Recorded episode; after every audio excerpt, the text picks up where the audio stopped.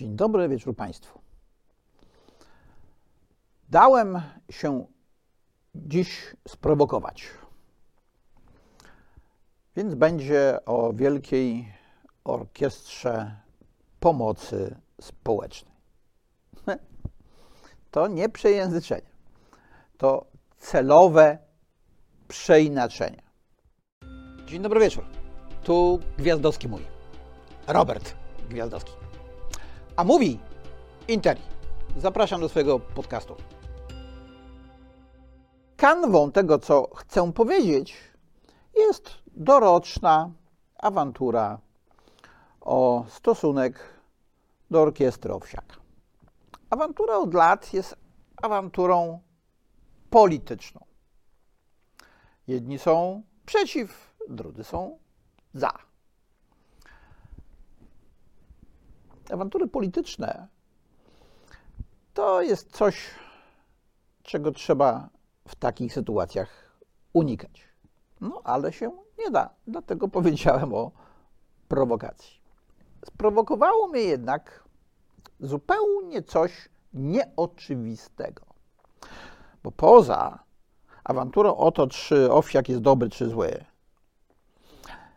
pojawił się w przestrzeni publicznej niewystępujący dotąd argument. Doczytałem mianowicie, że tutaj chodzi nie o spór polityczny właśnie, tylko fundamentalne zagadnienie dotyczące granic filantropii, funkcji państwa, sposobu finansowania służby zdrowia.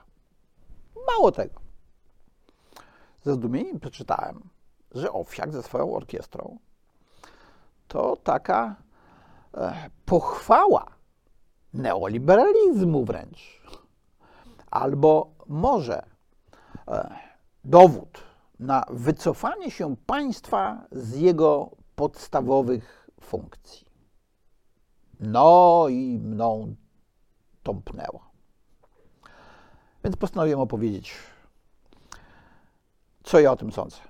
A zaczniemy od roku 1831, gdy Aleksander de Tocqueville okrętuje się na statku płynącym do Nowego Jorku, gdzie ma zająć się jako 26-letni chłopak, tyle miał wówczas lat, analizą amerykańskiego systemu penitencjarnego i zaproponować jakieś rozwiązania nowemu rządowi Francji. No, pamiętajmy, 10 miesięcy wcześniej przecież była we Francji rewolucja. To Kwil coś tam napisał o tym systemie penitencjarnym, ale gdzieś to przepadło w czeluściach szuflad urzędników paryskich, jak on już z tej Ameryki wrócił. Tylko, że on przywiózł ze sobą wielkie dzieło, monumentalne, pod tytułem O demokracji w Ameryce. To jest w zasadzie, proszę Państwa, e, podręcznik, który tworzy współczesną socjologię. Opisuje w nim to kwil amerykańskie demokratyczne społeczeństwo. Tam mniej więcej jest również mowa i o tym, jak ono funkcjonuje, tak na samym dole. Czyli różne inicjatywy społeczne na wypadek, gdy coś się dzieje.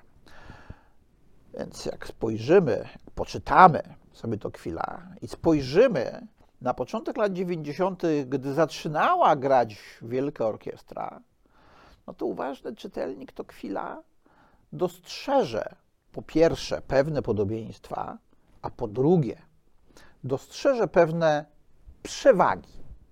Tak, tak. Argument polityczny przeciwko Owsiakowi jest między innymi taki, że wykorzystywane są służby państwowe, że wykorzystywany jest czas reklamowy telewizji publicznej. No, telewizja w ogóle nie powinna być publiczna, to zupełnie inna para kaloszy. Natomiast jeśli chodzi o te służby państwowe, to ja osobiście nigdy nie widziałem nic złego w tym, że cywile, którzy chcą w tym uczestniczyć. Współpracują z policją, wojskiem, strażą pożarną. No bo kiedyś to wydawało się całkiem abstrakcyjne to, że być może taka współpraca ludności cywilnej z takimi służbami się nam kiedyś może przydać. Tak mi się wydaje, że od wybuchu wojny na Ukrainie, to nasza perspektywa powinna troszeczkę ulec zmianie. Więc ja osobiście absolutnie nie mam nic przeciwko, żeby przy takich inicjatywach ci ludzie się poznawali. Po pierwsze, czuli blusa tego, że coś razem wspólnie robią. E, bo nigdy nie wiadomo, kiedy to się może przydać. A że może się przydać, no nie musi być wojny, tak? Powódź. Powódź dotknęła nas przecież już dwukrotnie. Jedna e, wielka, druga trochę mniejsza, trochę później, ale do takich sytuacji się jakby przygotowujemy, współpracując e, przy działaniu orkiestry. Na co owsiak wydaje pieniądze? Absolutnie mnie nie interesuje. Natomiast interesuje mnie to, jak on je wydaje. Z punktu widzenia rynku zdrowia i funkcjonowania polskich szpitali.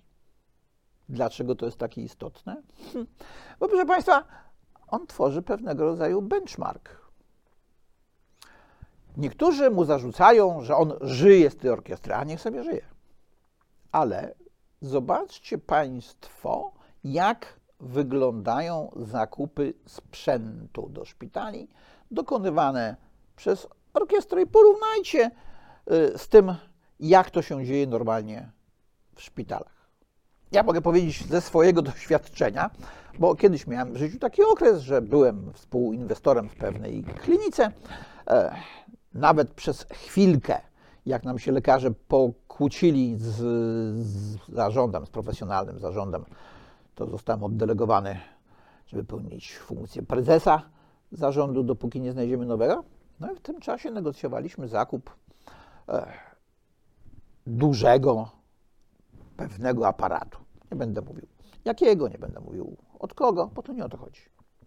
Chodzi o to, że taki sam aparat kilka miesięcy wcześniej jeden ze szpitali publicznych kupił dwa razy drożej. Taki sam. Albo może nawet troszeczkę gorszy, bo z mniejszą ilością nowych przystanek. Czy to oznacza, że oni jakąś łapówkę wzięli od tego producenta? Nie, kompletnie nie. To oznacza, że nie potrafią negocjować że im się nie chce, bo przecież oni nie są od negocjacji, oni są od leczenia. Że nie potrafią policzyć czasu, jaki ten sprzęt będzie pracował i czasu, przez który ten sprzęt będzie wykorzystywał swoje własne umiejętności w całości. No bo e, kupowanie czegoś po to, żeby zadziałało raz na tydzień i płacenie za to gigantycznych pieniędzy jest absolutnie, całkowicie bez sensu. No i teraz jak popytamy z producentami, z dostawcami sprzętu medycznego, to oni wszyscy wiedzą, że negocjując dostawy swojego sprzętu dla orkiestry Owsiaka, no, musieli schodzić z marsz że mieli po drugiej stronie nie przypadkowych ludzi, którzy chcieli mieć zabawkę, ale profesjonalistów od zakupów. Dlatego poza tym pierwszym argumentem dotyczącym tych społecznych zaangażowań, mamy jeszcze drugi, czysto ekonomiczny. I tu pojawia się ten aspekt e, abdykacji państwa z jego podstawowych ról, z jego podstawowych funkcji, bo przecież to państwo powinno leczyć ludzi i jak gra taka orkiestra i zbiera pieniądze na coś, co powinno zapewnić nam państwo, to to jest złe. Tak przynajmniej zaczynają twierdzić niektórzy. Więc to wcale nie jest złe, bo po pierwsze, e, tu pojawia się benchmark. Ci lekarze w szpitalach zaczynają mieć benchmark, jak należy negocjować z dostawcami sprzętu medycznego. Sami się tego przecież nie nauczą, bo nie mają jak, bo nie mają gdzie. Ale to nie wszystko. Ten okropny Milton Friedman, okropny, bo neoliberał. Naomi Klein nawet sugerowała, że to faszysta.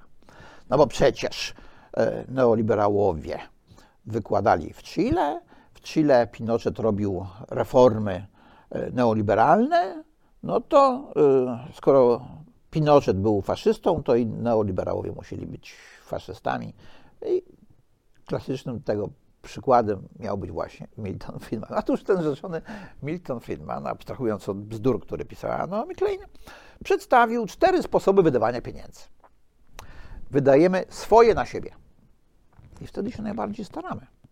Bo z jednej strony staramy się, żeby wydać jak najmniej, żeby jak najwięcej zostało na coś innego. Ale żeby wydać jak najlepiej. Na coś, co nam najbardziej się podoba. No, oczywiście są pewne rzeczy, które nam się bardziej podobają od innych, ale na nie nie możemy sobie pozwolić. I to pojawia się ten czynnik pierwszy tych naszych pieniędzy. Więc optymalizujemy zgodnie z naszą krzywą użyteczności i naszych zdolności finansowych taki wydatek. Drugi sposób wydawania naszych pieniędzy to jest wtedy, gdy wydajemy swoje na kogoś. Na przykład kupujemy prezent komuś.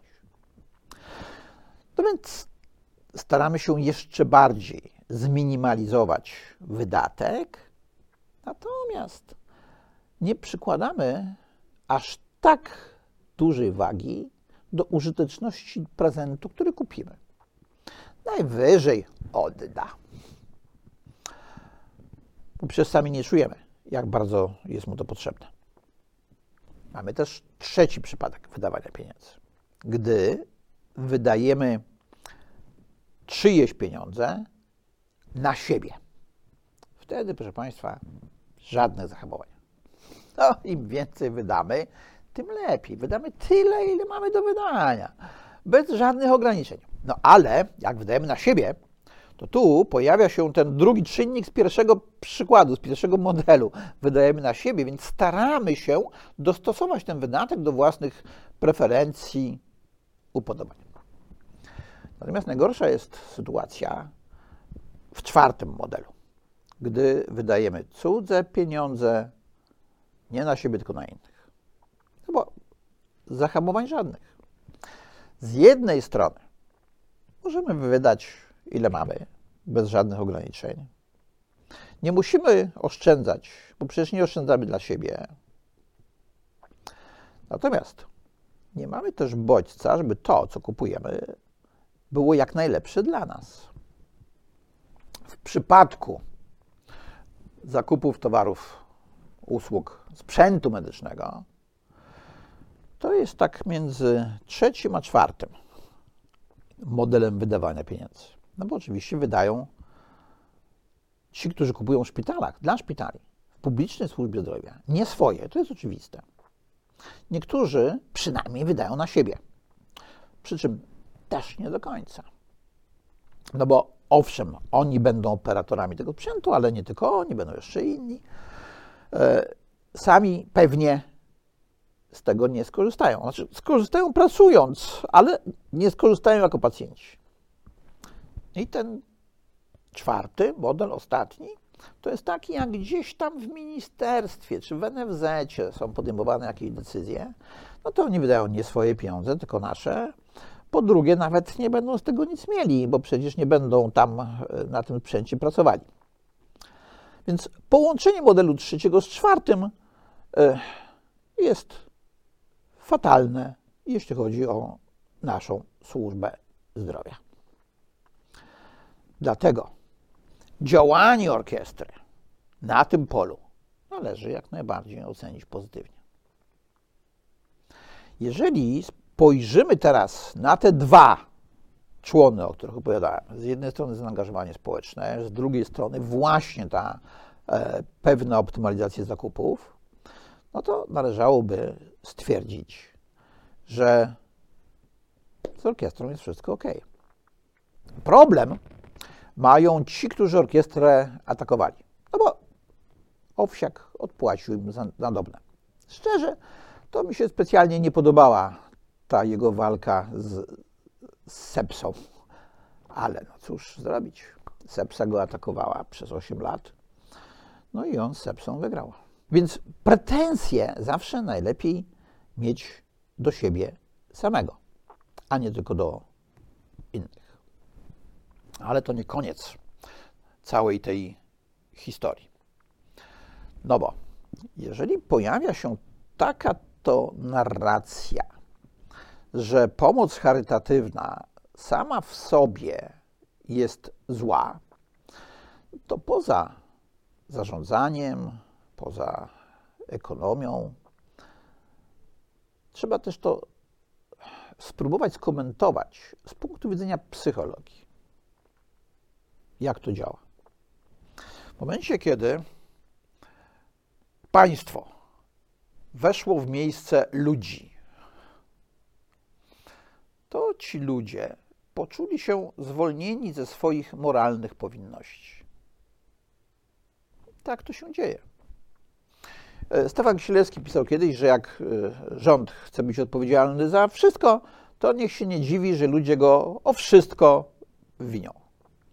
Jeżeli rząd chce być odpowiedzialny za wszystko i mówi, że jest, to niech się nie dziwi, że ludzie czują się z tej odpowiedzialności zwolnieni. I bardzo dobrze, że grała orkiestra, bo ona właśnie podtrzymywała e, przekonanie, że nie jesteśmy z tej odpowiedzialności zwolnieni. A państwo opiekuńcze właśnie do tego prowadzi. Dlatego opowiadanie o tym, że orkiestra przeszkadza państwu w realizacji jego powinności konstytucyjnych, jest tak bardzo niebezpieczne, bo przekonuje ludzi do tego, że to nie oni, to państwo są za wszystko odpowiedzialni. A po pierwsze, państwo za wszystko odpowiedzialne być nie może. Filozoficznie ale po drugie e, organizacyjnie, logistycznie nie da rady. No i po trzecie jeszcze finansowo. No co prawda są jeszcze zwolennicy mojej ulubionej e, Modern Monetary Theory, More Money Today, którzy mówią, że państwo ma swoje pieniądze, więc nie ma najmniejszego problemu. E, no to w zasadzie nie powinno być najmniejszych problemów z finansowaniem sprzętu, zakupów sprzętu medycznego do szpitali, prawda? skoro państwo ma swoje pieniądze, ten owsiak jest w ogóle nikomu niepotrzebny. No ale jednak nie ma. Nie ma, w związku z powyższym się przydaje, żeby ten sprzęt kupować. W efekcie, jak my wydajemy na coś, to nie wydajemy na coś innego. Jak NFZ podejmuje decyzję o sfinansowaniu czegoś, to przecież nie podnosi automatycznie składki zdrowotnej. No, niektórzy by chcieli, żeby podnosił. Tylko się nie da. Są gdzieś granice opodatkowania i oskładkowania. Więc jak przesypujemy z jednej kubki na drugą, to na jednej kubce przybywa, ale na drugiej ubywa. I takie akcje, jakie robi orkiestra, bardzo pomagają w uzupełnianiu tych kupek. I znowu. Krytykom, ale również zwolennikom orkiestry radziłbym rozmowy z lekarzami. E, I to takimi, którzy pamiętają czas, gdy orkiestra grać zaczynała. To były czasy, gdy pieniędzy nie było. O, straszny Balcerowicz wtedy był. E, no, straszny z punktu widzenia tych, którzy dzisiaj opowiadają takie dyrdymały e, o tym, że orkiestra niepotrzebnie wypiera państwo z jego funkcji. Nie pamiętają, że ten sprzęt orkiestry trafiał na oddziały najgorzej dofinansowane, które z budżetu NFZ dofinansowywane by nie były. Alternatywa była wówczas bardzo prosta. Albo sprzęt z orkiestry, albo żaden. No, oczywiście mogą podnieść się głosy, przecież to państwo powinno więcej dać, ale żeby państwo mogło więcej dać, jak powiedziałem przed chwilą, e, to musiałoby nam więcej zabrać. A ja przypomnę, jakie było bezrobocie w latach 90., na początku XXI wieku i ono się nie brało z niczego. To wielkie bezrobocie brało się z tego mianowicie, że nie było dużego popytu na pracę, bo podaż pracy była zdecydowanie większa niż teraz, ale z drugiej strony cena tej pracy została przez państwo wywindowana do poziomu nieakceptowalnego przez rynek. O tym już kilka razy mówiłem i jeszcze kiedyś zrobię specjalny odcinek, żeby to wytłumaczyć. Więc nie dawało się jeszcze bardziej podwyższyć składki bo jeszcze więcej osób by jej w ogóle nie płaciło, pracując na czarno. Przypomnę Państwu, że u progu XXI wieku mieliśmy bezrobocie, które przekraczało 20%. No i co? Ci wszyscy ludzie z zasiłków żyli? No by umarli. Większość tych ludzi żyła z pracy na czarno. Oni by woleli pracować legalnie. Mało tego, ja Państwu powiem, że pracodawcy woleliby ich e, zatrudniać legalnie i nie mieć ryzyk związanych z nielegalnym zatrudnieniem. Natomiast nie dawało się z uwagi na obciążenia, między innymi na składki ubezpieczeniowe. Całość tych składek, nie tylko na NFZ. W 2007 roku Wojtek Misiński, w 2007 roku, Napisał taką książkę o modelowaniu systemu powszechnych ubezpieczeń zdrowotnych. E, to ta. Ale specjalnie zainteresowania swoimi analizami nie wzbudził. Można dzisiaj poczytać. Tam się parę rzeczy jeszcze aktualnych znajdzie. Mimo, że książka z 2007 roku, jak powiedziałem. Tego typu analiz e, nie podejmuje się u nas w ogóle. A jak jesteśmy przy dyskusjach, e, które mówią o zarządzaniu na podstawie danych, to warto by było dane zawarte w tej książce poczytać, zobaczyć. Bo to jest naprawdę frapujący temat finansowanie służby zdrowia. Ja wiem, że e, w tej chwili odchodzimy od mówienia o służbie. Słusznie. Ja cały czas mówiłem, że służba to mi się z wojskiem raczej kojarzy, a nie z opieką zdrowotną. Ale nie wiem, czy pamiętacie, e, jakiś rok temu, przed wyborami, była wielka imba w mediach społecznościowych E, na temat programu Konfederacji i pomysłu sprywatyzowania służby zdrowia. Przy czym to nie była prywatyzacja służby zdrowia, tylko składek. A ja cały czas powtarzam, że nie należy składek prywatyzować. Że akurat efekt skali przypadku ubezpieczeń państwowych jest taki, że da się osiągnąć pewne efekty lepsze niż w przypadku rozproszenia. To są aktuarialne, matematyczne, statystyczne e, rzeczy. Tu nie ma żadnej ideologii. No bo jak do prywatnego ubezpieczyciela, o tym już kiedyś mówiłem, ale to jest dobra okazja, żeby powtórzyć.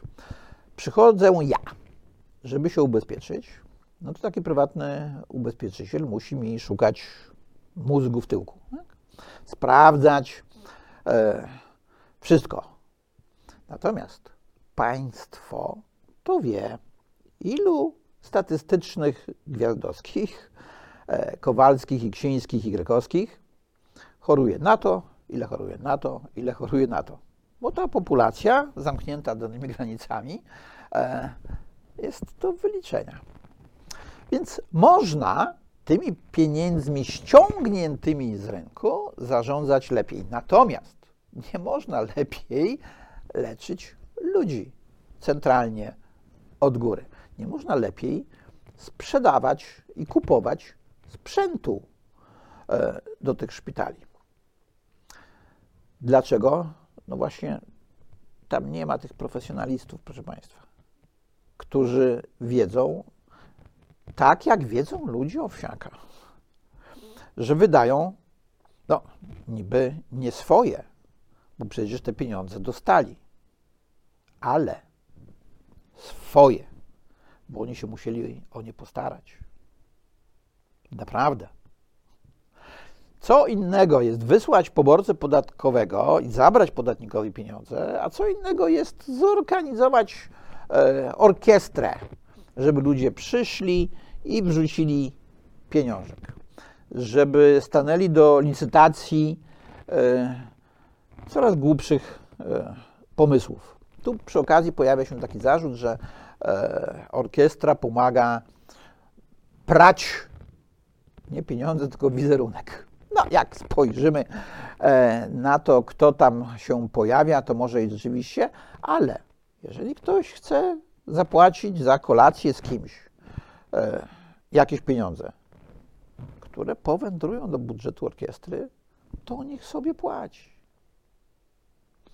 Reasumując, jak chcą, to nie grają. To, że grają, to dobrze. To, że wiele ludzi angażuje się w ich granie, to jeszcze lepiej. To, że angażują się służby, to też dobrze w obliczu potencjalnych zagrożeń, które mogą nam się przytrafić, o czym już powiedziałem. To, że te pieniądze trafiają na rynek, eh, na którym dokonują się bardziej efektywne zakupy sprzętu do szpitali, to też dobrze. I możemy sobie rozmawiać o tym, e, jakie są wady, jakie są zalety. Tylko e, nie próbujmy mylić krytyki ze zwalczaniem, bo to jest zupełnie inna bajka. Wszystko można krytykować. Każdego można krytykować. Ale po co zwalczać? Zwłaszcza, że to coś się może przydać. Naprawdę. Mówię to z perspektywy ojca, którego dzieci brały udział w wspieraniu tych pieniędzy. Z perspektywy człowieka, który spotykał się z rodzicami innych dzieci ze szkoły, jakoś to nawet razem współorganizowaliśmy. Naprawdę tego ducha e, nie warto zaprzepaścić. A żeby się upewnić, że nie warto ducha tych ludzi zaprzepaścić, to najlepiej poczytać to chwila. No ale to stary. W zasadzie nie wiadomo, filozof, socjolog, a już najgorsze, proszę Państwa, że liberał. Dziękuję bardzo. To na dzisiaj wszystko. Z takim przesłaniem, że warto czytać liberałów.